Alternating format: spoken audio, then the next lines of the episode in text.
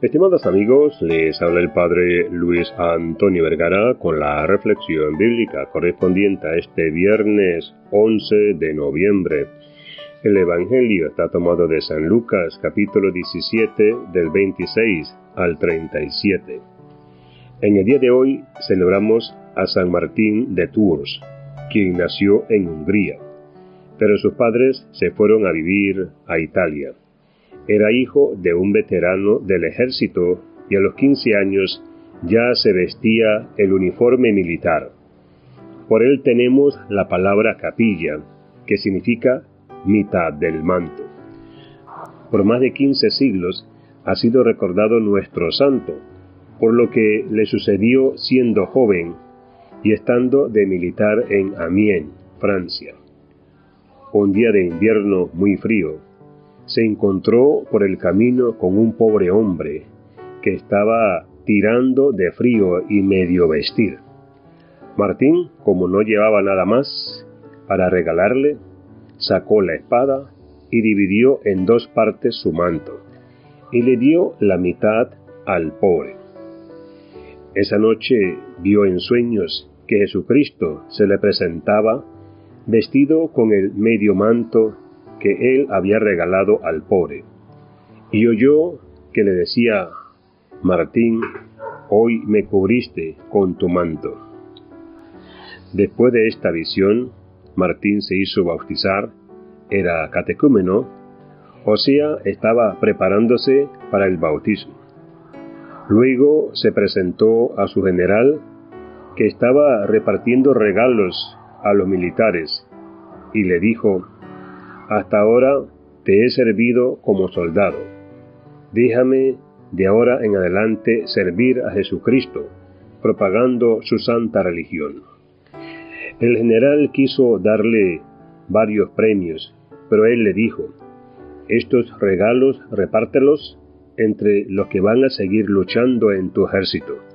Yo me voy a luchar en el ejército de Jesucristo, y mis premios serán espirituales. Enseguida se fue al obispo, el gran sabio Hilario, el cual lo recibió como discípulo y se encargó de instruirlo. Como Martín sentía un gran deseo de dedicarse a la oración y a la meditación, San Hilario le cedió unas tierras en sitio solitario y allá fue con varios amigos y fundó el primer convento o monasterio que hubo en Francia. En esa soledad estuvo diez años dedicado a la oración, al hacer sacrificios y a estudiar las Sagradas Escrituras. Un día, en el año 371, fue enviado a Tours con el pretexto de que lo necesitaba un enfermo grave pero era que el pueblo quería elegirlo obispo. Apenas estuvo en la catedral, toda la multitud lo aclamó como obispo de Tours, y por más que él se declarara indigno de recibir ese cargo, lo obligaron a aceptar. La gente se admiraba al ver a Martín siempre de buen genio, alegre y amable, que en su trato empleaba la más exquisita bondad con todos. En los 27 años que fue obispo, se ganó el cariño de todo su pueblo y su caridad era inagotable con los necesitados.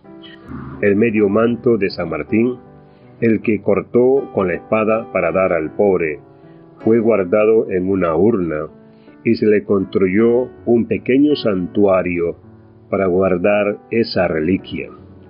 Como en latín, para decir medio manto, se dice capilla, la gente decía, vamos a orar donde está la capilla. Y de ahí viene el nombre de capilla, que se da a los pequeños salones que se hacen para orar y celebrar las Eucaristías. Que Dios les bendiga a todos.